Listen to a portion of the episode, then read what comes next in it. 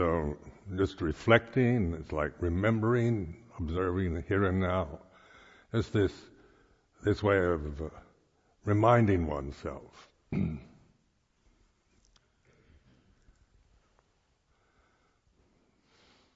attention here and now, as simple as that. It's paying attention. but observing, not paying attention from a personal position. A personal and the impersonal. Uh, and this is this is why I encourage you to really you know, use these uh, first three fetters as a reference point. So you begin to, they're very helpful if you, you know, if you use them properly for observing yourself.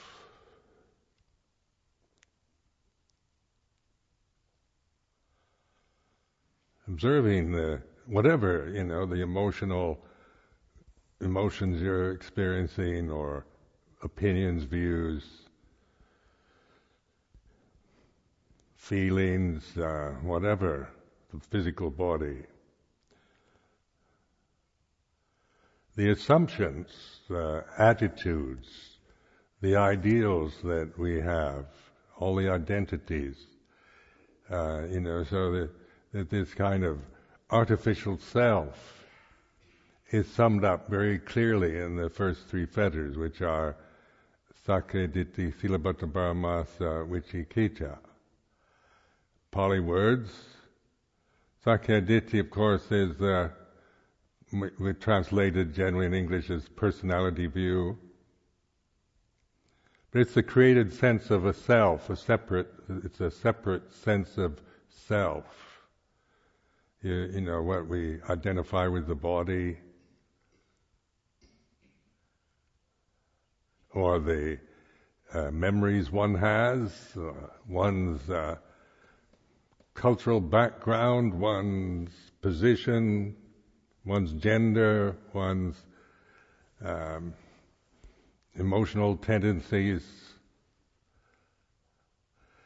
Now, all these things, like these things are what they are, but but is this kind of blind assumption that I am these very conditions. You know, I am this body. This is mine, and then I operate always, if I operate from Sakkaya Ditthi, what is the result? You know, in, terms of here and now. When I'm full of myself, my own views, my feelings, my emotions,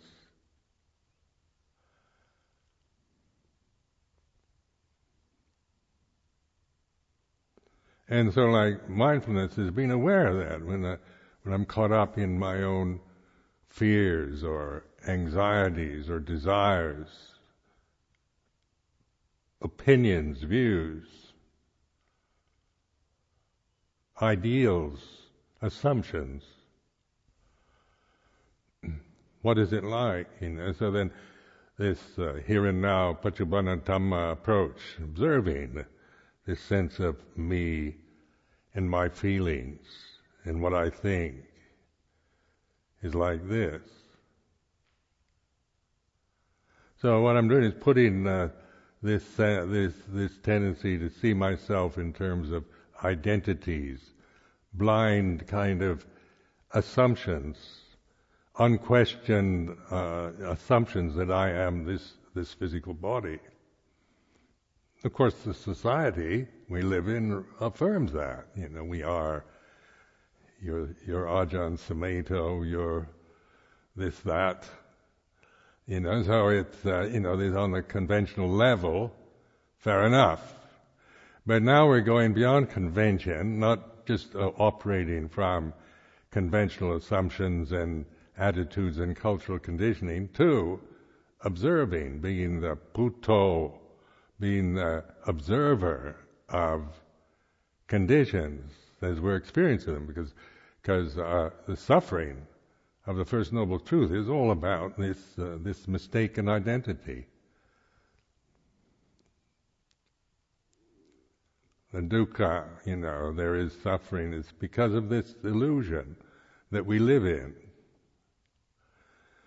And so, you know, you, this is this is to be investigated. We're not trying to to deny self or it's not say, see it as something we've got to get rid of, but to recognize and to recognize the suffering that comes from being blindly, ignorantly attached to the sense of myself as a person, a physical being, a, male, uh, abbot, upajjhaya.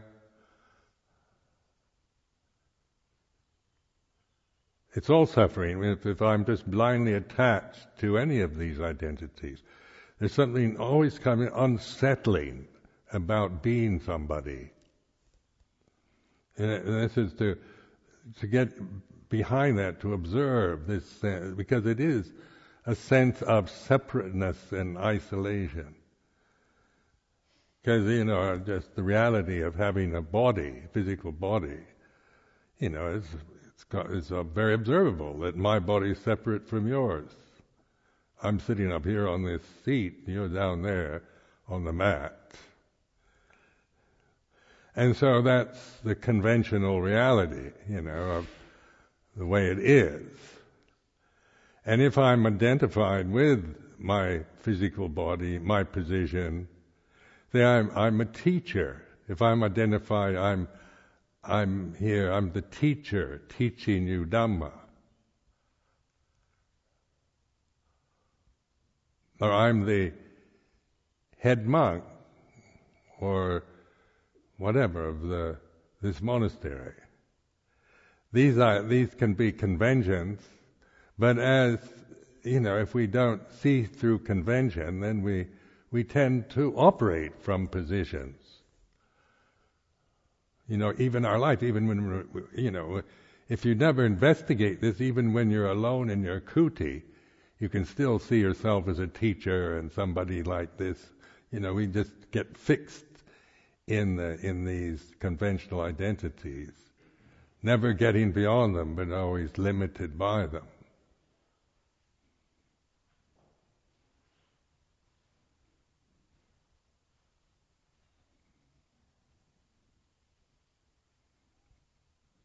Ajahn Chah is always emphasizing the difference between Paramattha Satya and Sammuti Satya. Like Satya, of course, Pali word for truth, Paramattha Satya is ultimate truth, ultimate reality. Samut, Sammuti Satya is conventional reality. So, you notice we're not just, uh, you know, uh, raising Paramattha Satya as another kind of personal attainment.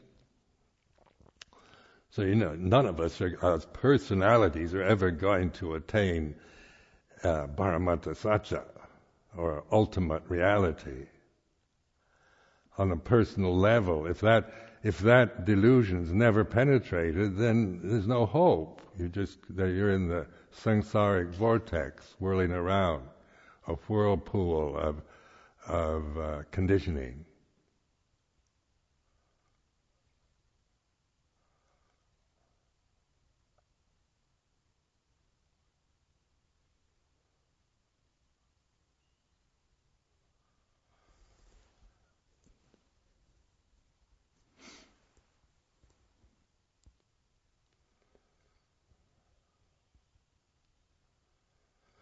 So that's why in this in this chant that I like so much, the unconditioned, there is the unborn, uncreated, unformed, unconditioned. That there is an escape from the born, the created, the form, the conditions, because there is the unborn, uncreated, unformed, unconditioned.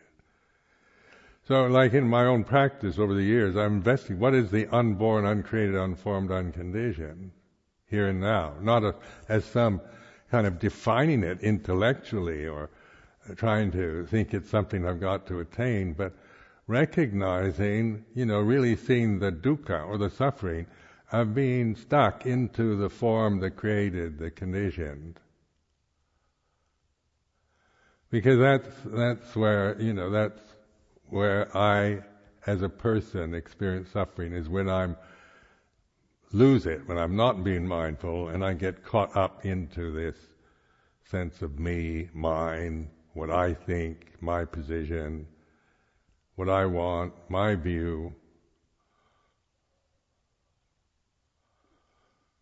The important sense of myself, identifying with the age of the body, with appearance, with the position I'm in, with the gender of the body, with the cultural conditioning.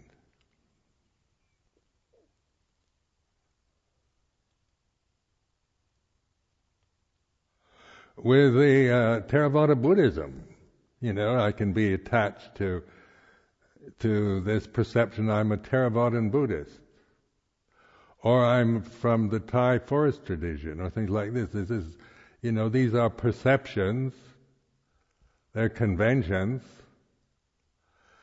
and the attachment to those positions, even they're very good ones, like I,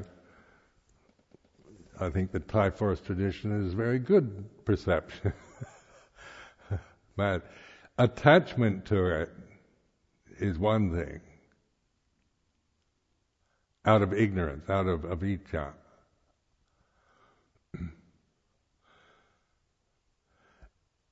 How many of you conceive yourselves as unenlightened persons? Right now, how many of you, you don't have to raise your hands,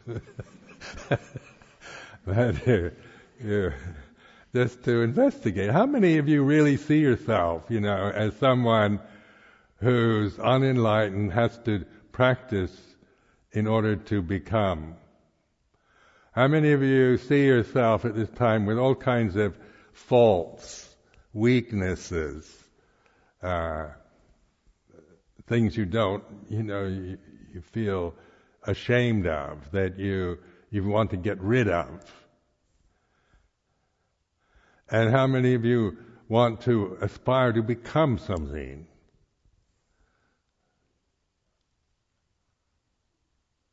Want to become enlightened, want to become a teacher, want to become uh, a you know an enlightened person.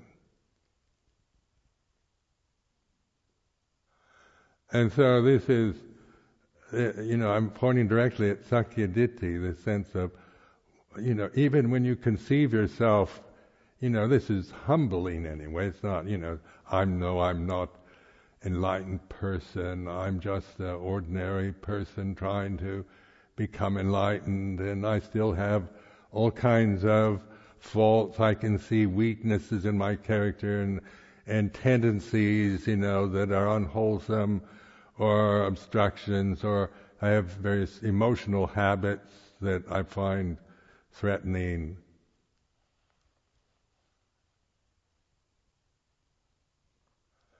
It's more dangerous to think that I'm I'm perfectly enlightened and and I don't need to practice. That those kind of people are hopeless. You can't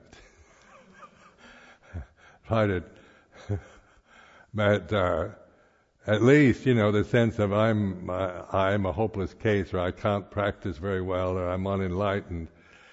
You know, it's it's uh, this at least uh, you know you're not uh, boasting, you're assuming that, that you are somebody who's unenlightened. But actually assuming you're somebody that's enlightened is, is very much the same thing. It's the uh, exact opposite of the other. And that which is aware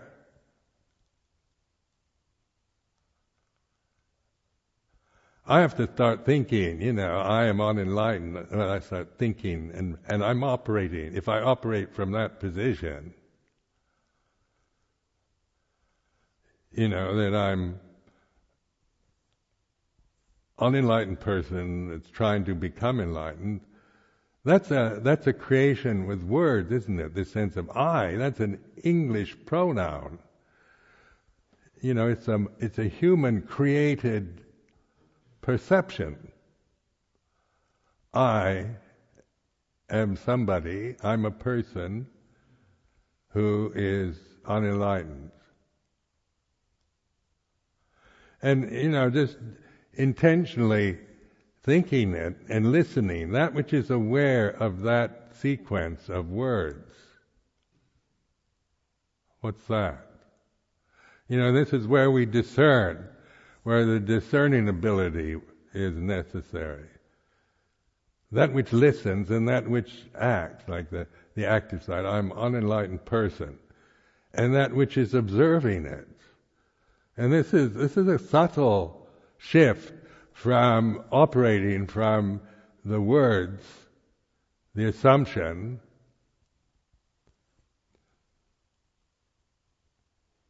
is not denying it. We're not saying, uh, you know, not saying there's anything wrong with that assumption, but it is a creation that that we can blindly operate from, never questioning it, but operating maybe our whole monastic life we operate from that basic assumption and never see through it, never see what it is.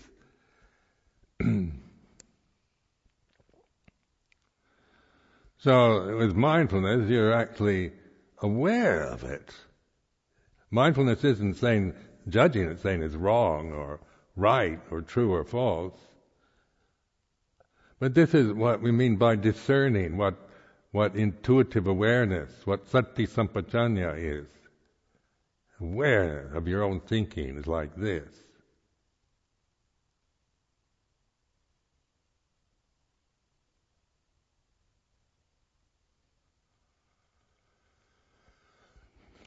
Now this is uh,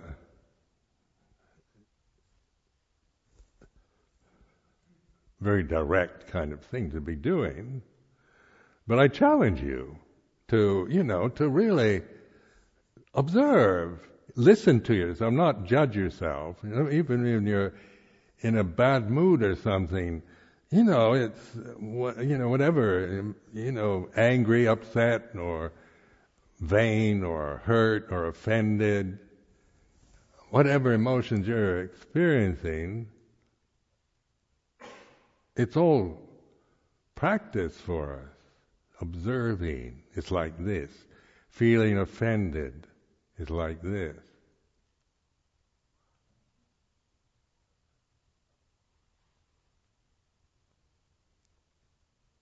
Not getting what I want is like this. Feeling disappointed, disillusioned is like this. And so everything is, you know, is, uh, is, uh, can be the path knowledge. If we really recognize the power that is behind this awareness of the object. So I'm an unenlightened person is an object, isn't it? I have to, you know, intentionally think it. Or maybe I just operate. Maybe I've never, some of you probably never question that. You just operate from that premise. That's why we all become monks and nuns, isn't it? Because we all think we're unenlightened and we'd like to become enlightened. We all can see ourselves as, you know, how many of you identify strongly with your faults and weaknesses? you think being true and, uh, you know, and being uh, straight and true and not being a phony is is by, you know, recounting all your your faults and weaknesses, your flaws.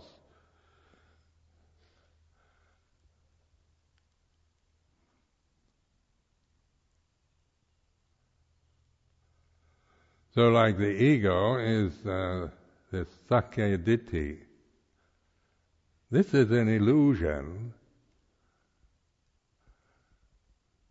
that our society operates from. You know, it's part of the way the society is anyway. So it's it's not you know, I'm not saying it's blaming you personally, but just pointing to it. We come from a society that is operates from this delusion.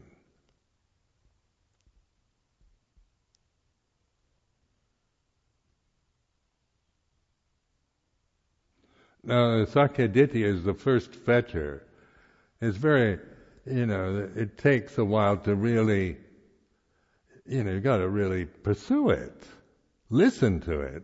You know, don't try to be a saint or, or, or just think you're being honest about yourself because you, you can describe all your weaknesses and faults or analyze yourself endlessly why you have these fears or irrational moods and things like that because of past experience or abuse in the past or you know we we just create this sense of of a self. It becomes more and more complicated.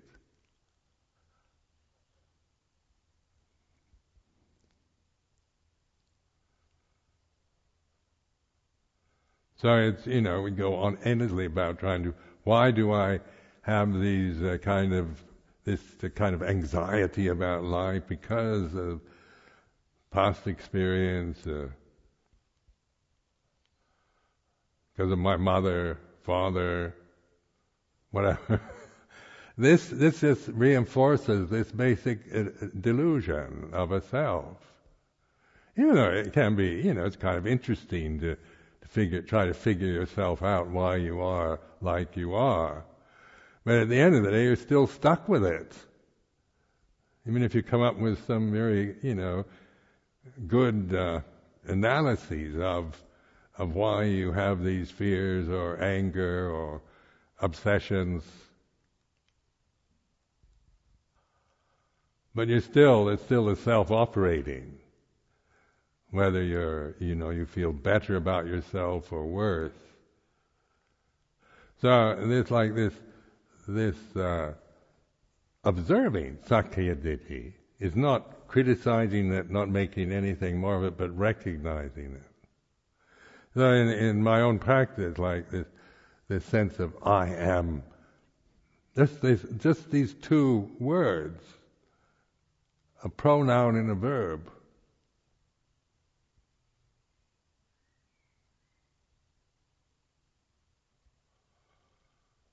thinking it because it's a thought, isn't it? I have to think I am. I know, you know, when there's no I am and when I'm not thinking it. But if I operate always from this position of I am, unquestionably, then it does. It's always this separative sense of uh, I'm separate from you, I'm this person, you're that person.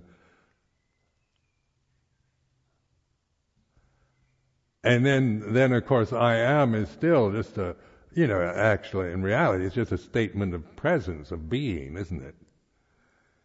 Because we are all operating from the particular uh, forms that we have, you know. I'm sitting up here, which is a fact, isn't it?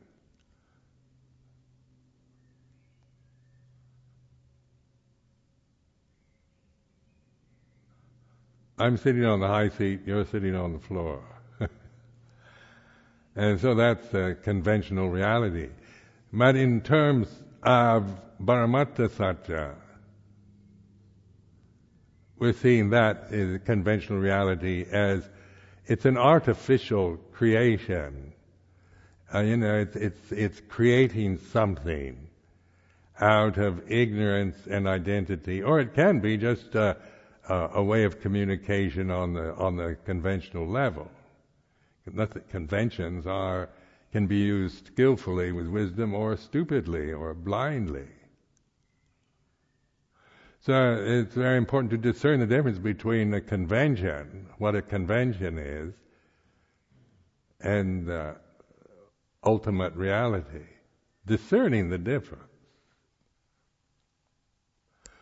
You know, eh, most people don't discern the difference.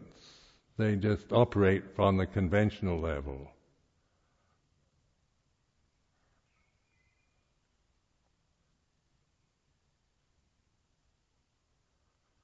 Unquestionably, you know, conventional, the conventional level is uh, the real world to most people.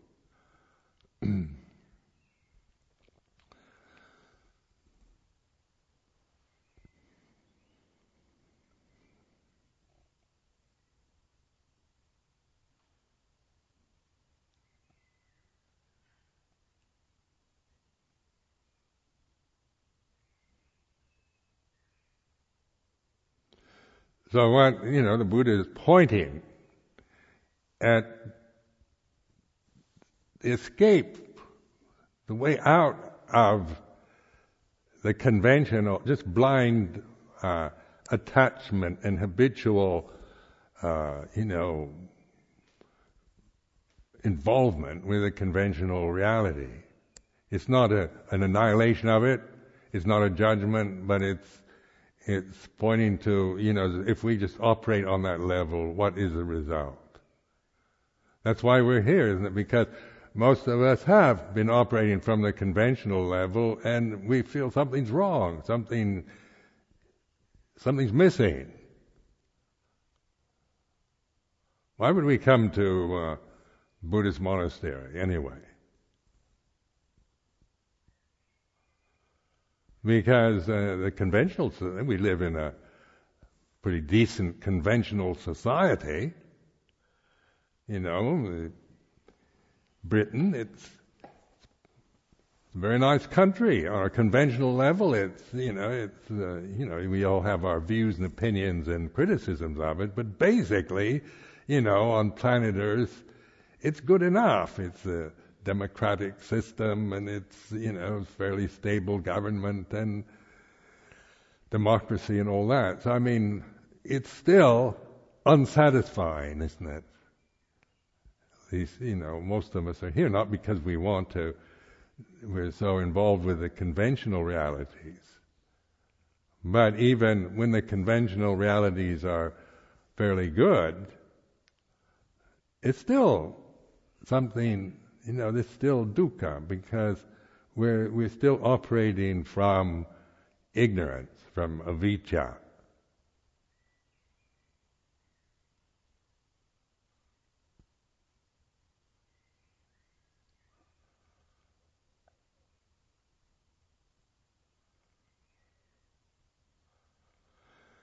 Then uh, Silabbata Paramasa, this is quite a mouthful at first when you first hear it. It sounds like funny, funny language. You say, Sakya Ditti Silabbata Paramasa Vicikiccha.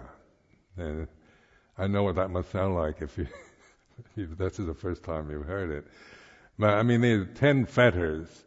The first three fetters are the obstructions to stream entry, sotapanna. Now these these are, you know, there's these four stages: Sotapanna, Sakadagami, Anagami, Arahant. There are ten fetters. Now this is a convention to to use, not to not to claim or you know saying you're a stream enterer, is Sakyaditi again. You know, I'm, I'm an arhat or I'm not an arahant, is sakyaditi.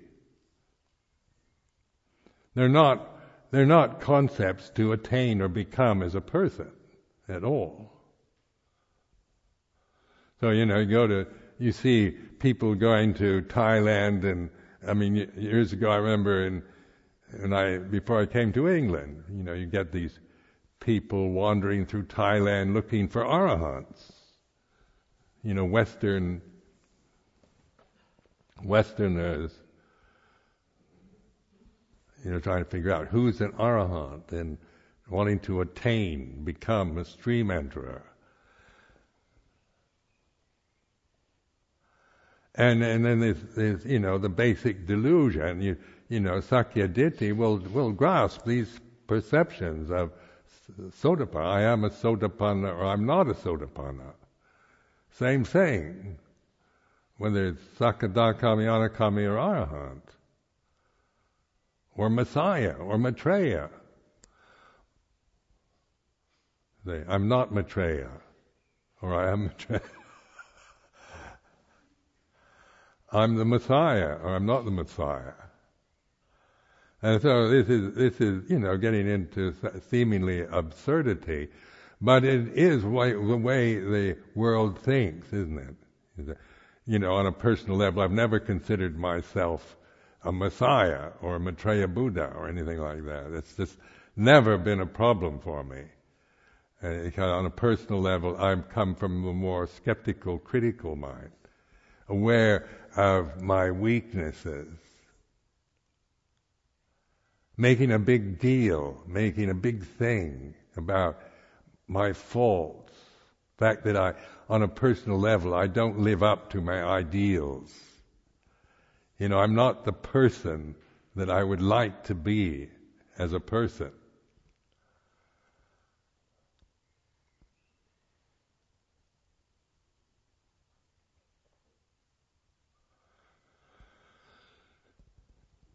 But if used properly, like what I'm trying to convey in this reflection this morning is, is uh, you know, how to use this form. It's a convention to use, not, not uh, you know, and the, of course the big thing is to break through the illusion of Sakkayaditthi. So you, you, none of us will ever become sotapannas as persons give up that idea. If you if you think you can attain sotapanna from the personal position, you can't. And if you do feel you're sotapanna, you're you're obviously deluding yourself. Stream enterer, that's what sotapanna means. What is stream entry? You know, these, these three fetters are artificial things created by human beings. They're made by human beings, by culture, by cultural conditioning. It's sammuti sacca, it's conventional. It's cultural conditioning, isn't it? Ethnic identities, religious identities, all of it is is uh, is conditioned.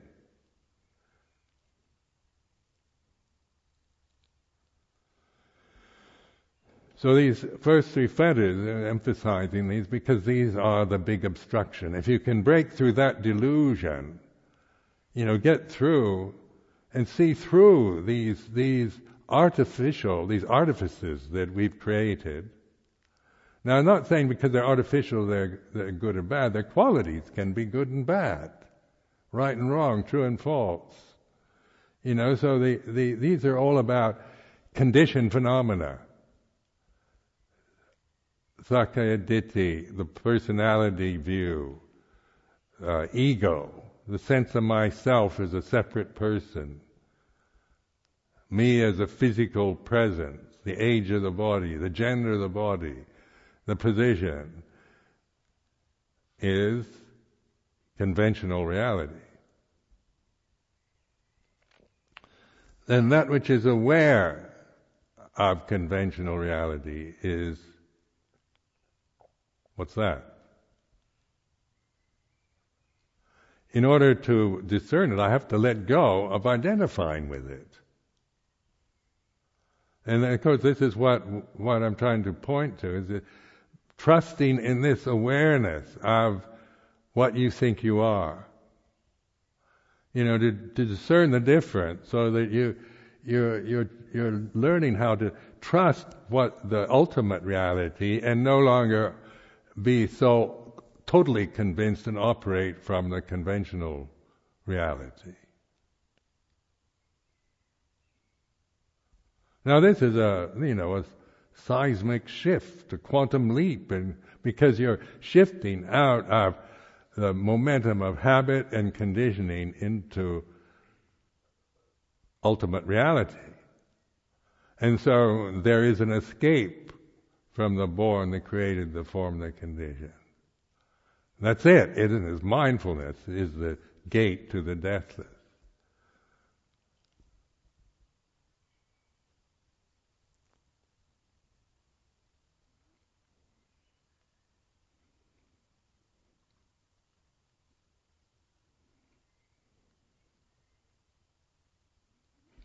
So listening, you know, this sense of listening to the ego,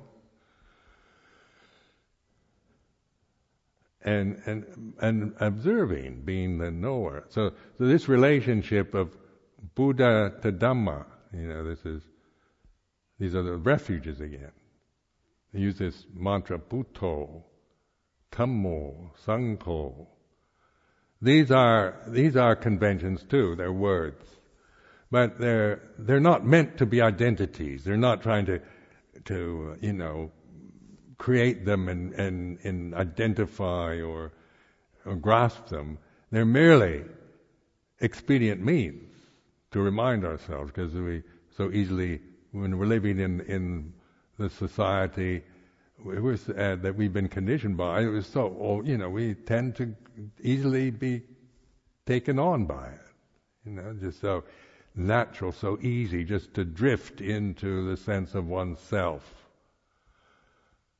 It, you know, we're just so used to it. Even if we've got, if we don't like ourselves or we're depressed, it's easier to go along feeling sorry for yourself or depressed or upset than to not to observe it.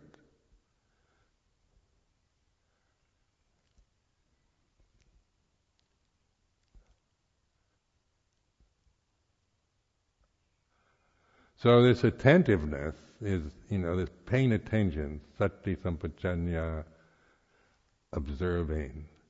And then in the Pali form you've got the arammana, is the mental object. The sense of I am enlightened, I am unenlightened. That is, there's an observing of it when I think this thought. I am unenlightened is, I can observe, I'm thinking a thought. The sense of I am somebody who isn't enlightened is like this. It's words.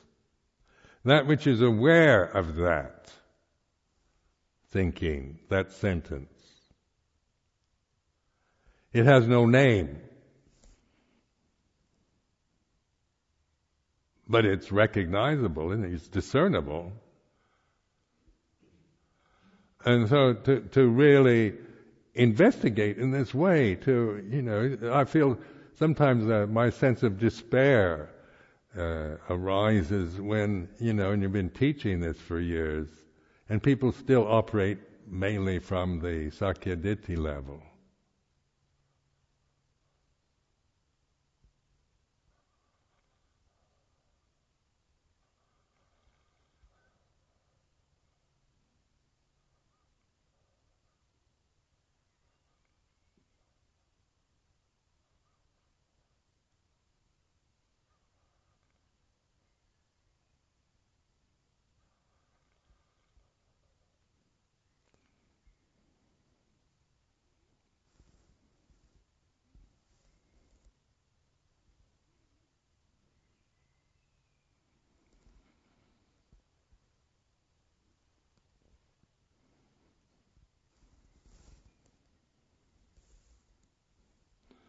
There's moments of despair with the Sangha because they had all these years and they're still operating from that.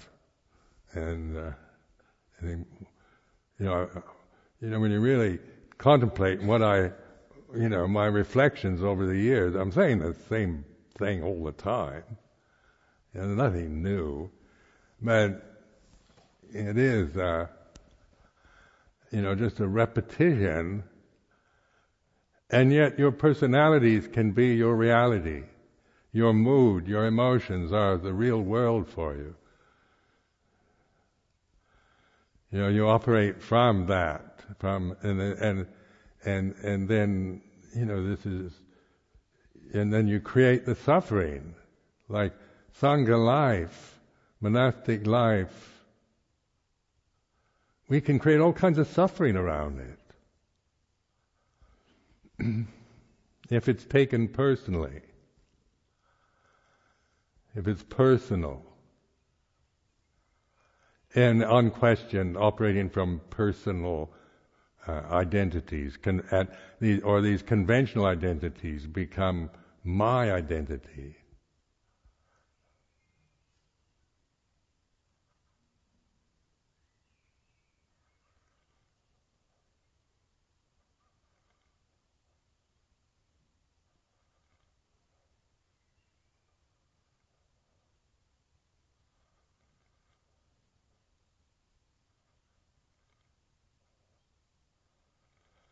But then the despair that I feel is sakkayaditthi again, isn't it? Because I, I want you to understand this.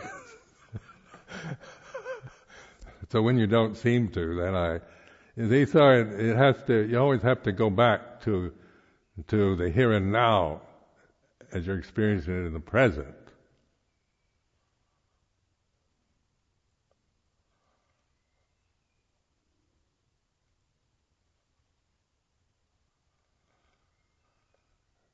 You know, I really want you to see this.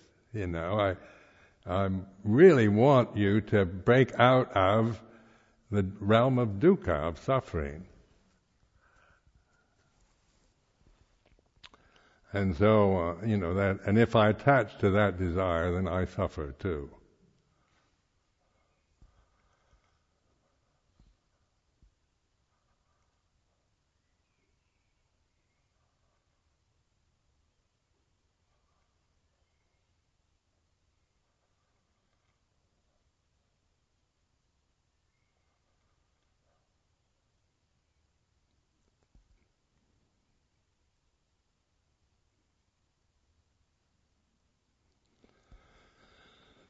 And uh, Silabbata is like uh, conventional, it's like cultural conditioning, social. These are kind of acquired attitudes from uh, culture that you're born into, from your parents, uh, the class identities.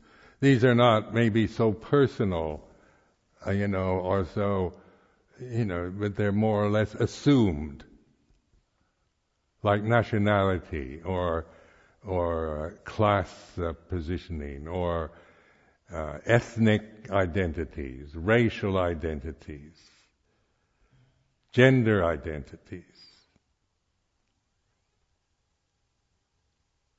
sexual identities.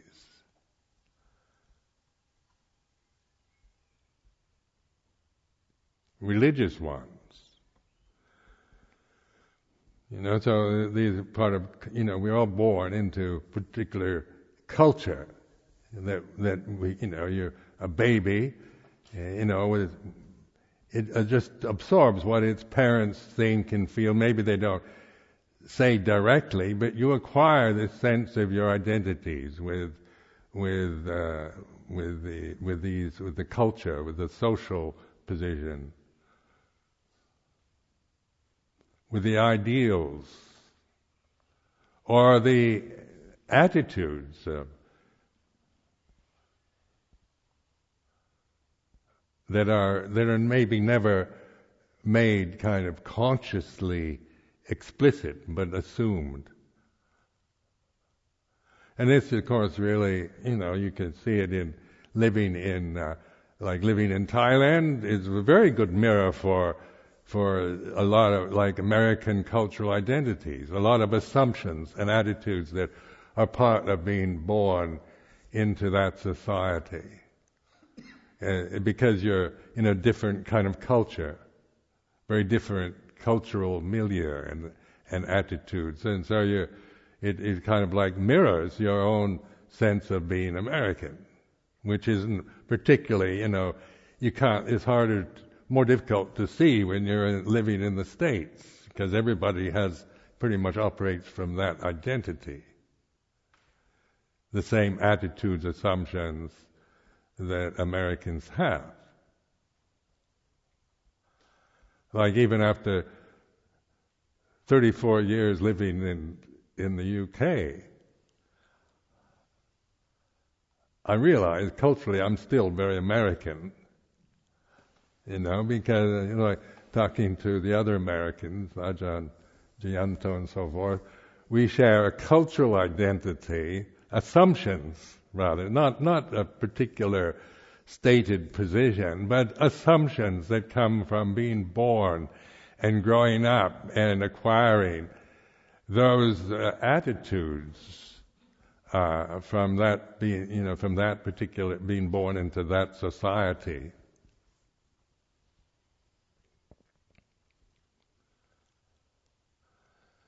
And then you like have, um, of course, in the states you've got all these racial issues, like the uh, black, the Af- Afro Americans, have different cultural identities. There's certain ones that that we share as Americans, but but then you know to think that Afro Americans have the same assumptions that white Americans have, you get it all wrong. You know, because they they have different social conditioning or attitude based on color of the skin, race. Now, in uh, I'm just pointing, like Silabbataparamasa then is this conventional, you know, clinging to conventional reality, clinging to conventions.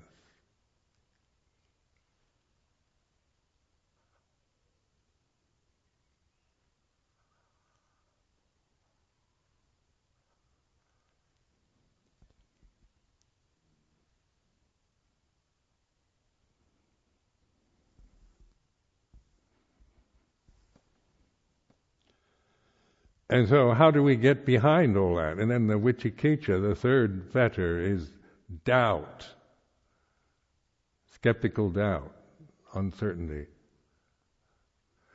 And that is, you know, when you contemplate, you end up being caught in doubt, skepticism, when you attach to thinking. Thinking, attachment to thought, to ideas, will always create this sense of doubt skeptical doubt, uncertainty, insecurity through attachment to your thinking process. The thinking process is dualistic. You know, so we, when, we, on that level, it's, it's rational, it can be logical, it can be intelligent, like we go to universities, don't we? Because we, we try to gain information and increase our ability to reason and use logic. And the idea of modern life is to be reasonable about things. I hear that all the time. Let's be reasonable. And, uh, and uh, you know, reason is something we we quite admire. To be reasonable.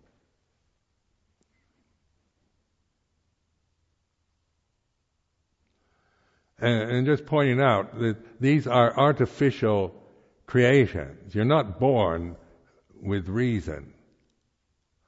You know, you're not born with uh, with uh, any cultural identity or sense of your ego or self.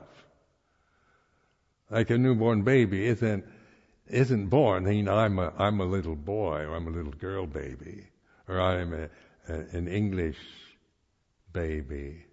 Isn't it? That you get when you're growing up. Your parents say you're you're a little boy, and you're English, and you're middle class English, or you're working class English. So these, you see, you acquire that after birth. It's not part of the dhammachat or natural flow of conditioned phenomena, arising, ceasing. It's created by human by human beings. And language also. Whether you speak English or German, French, Thai, Sinhalese or whatever. You know, these are acquired. You know, why do we have different languages? Why can't we all speak just one language? Because they're born different parts of the planet in different cultures, different uh, climates, different religious identities, tribal identities, ethnic identities. so that's why in, in the conditioned phenomena is to discern conditioned phenomena like this it can be right, wrong, good, bad. It, it can, you know, dualism is, is you have one, you have the other. If you have hell and heaven, you have hell. If there's good, there's bad. There's right, there's wrong. And that's the nature of, uh, you know, because things are, you know, on a conventional level, some things are better than others, bigger, smaller, uglier, more beautiful, what's right, what isn't right, what's wrong, what's bad, and, and all that. So we, you know, and we're caught in this, what we call this dualistic structure of the, of the conditioned realm with no perspective on it. You know, and then our education is all about clinging to views, opinions, ideas, concepts, how things should be.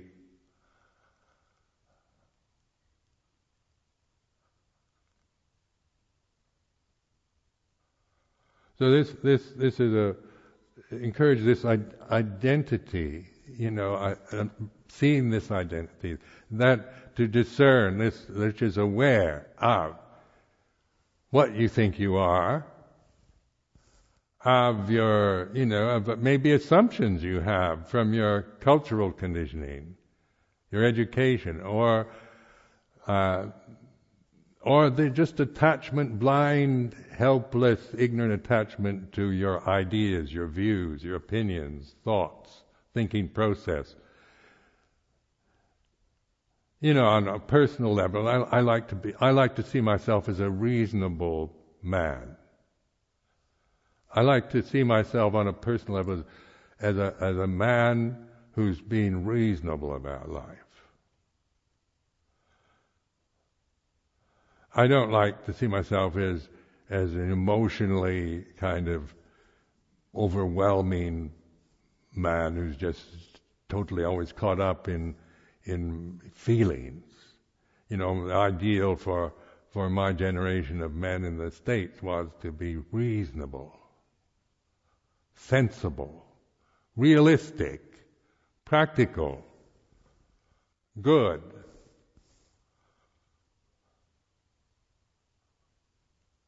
Now those are all good concepts, aren't they? They're, you know, they're. Uh,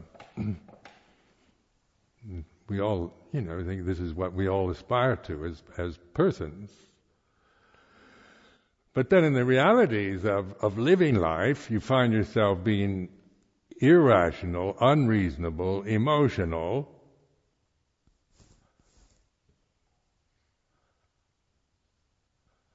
and seeming so far out from being reasonable and all the, the good things that you aspire to. Now, this is, you know, the, the conflict, the inner battles between the intellect, the ideal world of the intellect, and the emotional realities we live with. Emotions are like this. They're not reasonable. You can't have reasonable emotions. Sometimes they're totally unreasonable. And, you know, we don't, sometimes we're embarrassed by our emotions and, and, uh, we don't, you know, don't hope, hope you don't see what I'm actually feeling at this moment. you know, so we learn how to, to perform in society, to look reasonable, even when we're in, uh, uh you know, a basket case. Usually have, have a mask you can assume in public. So this is like, like emotions are about feeling, you know, and, and identity with the feeling. Like if I'm, if I'm a person, you know, and and I want to be treated properly. I want to be, you know, I don't want to be looked down on. I don't want to, I want to be respected on a personal level. I feel I should be respected and treated properly. And, uh, you know, I hope people can, you know, respect me and admire me. I like that. But then when I'm not, when people don't respect me or admire me, or they look down on me, or they insult me, then the emotions are not being reasonable at all. Feel anger, resentment, hurt, offended.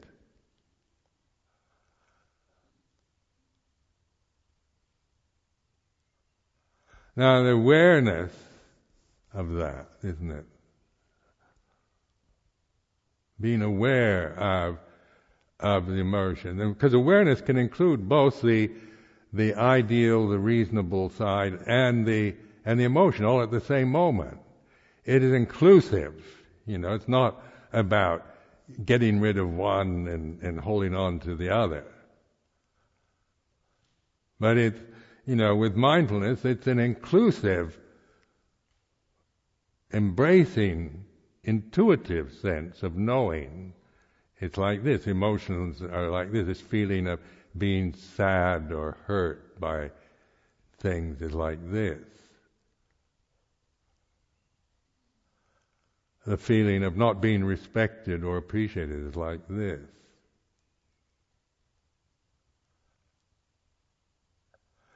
And and then the, the then as I feel if I come from you know I'm not being appreciated I'm not I'm not getting the respect that the respect that I should get. And then then I can you know then one can get carried away. If one grasps that that emotion then you know you can get wound up with it. Blaming people blaming oneself blaming the monastic life blaming the Thai forest tradition blaming the head monk blaming the head nun blaming blaming this is a very blaming society, by the way, if you may have noticed. Britain, always blaming. so Gordon Brown's been blamed for all kinds of things. And Alistair Darling, blamed. And then David Cameron, he's, he wants to become prime minister so he can be blamed. and we all can get off on blaming him. Everything's wrong with this country because of Gordon Brown. So I mean, it's uh, you know, this is this is the way the society is. So we blame, we blame ourselves, we blame others, blame parents. Bhikkhus blame nuns, nuns blame bhikkhus.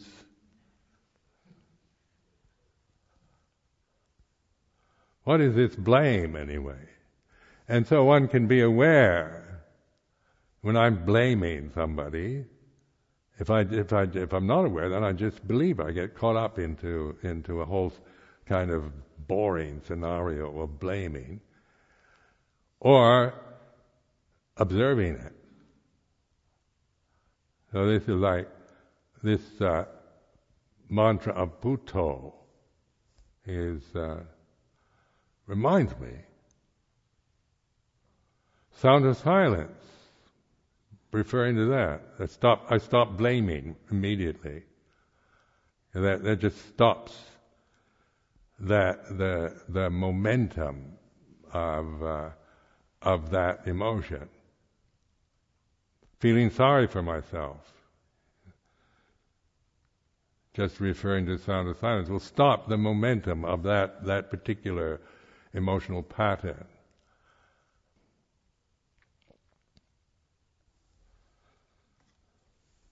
So this, a, you know, reflection uh, during this retreat, you know, to encourage you to really, if you really uh, take an interest in these fetters, the first three fetters, they can be quite interesting, in fact. You know, if you're suffering and uh, feeling of offended or resentments or doubts or fears. You know, this is opportunity. Don't try to just go into a nice tranquil state to avoid it, but, you know, challenge it. Really get to the root of emotional tendencies, attitudes, assumptions. Not to get rid of them, but to understand this, is, to see you know, see them from this position of Buddho, seeing them in terms of Dhamma rather than as my real world, myself, my view, my life, which is, is uh, you know, if we if we never see that in the, as an object, then we operate always from this divisive separateness of the un, of the born, the created, the form, the conditioned.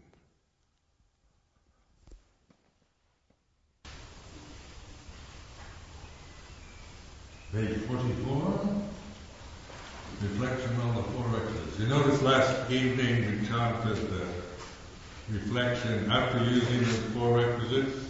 Let's just recently been inserted. Usually we've only done the, the other one.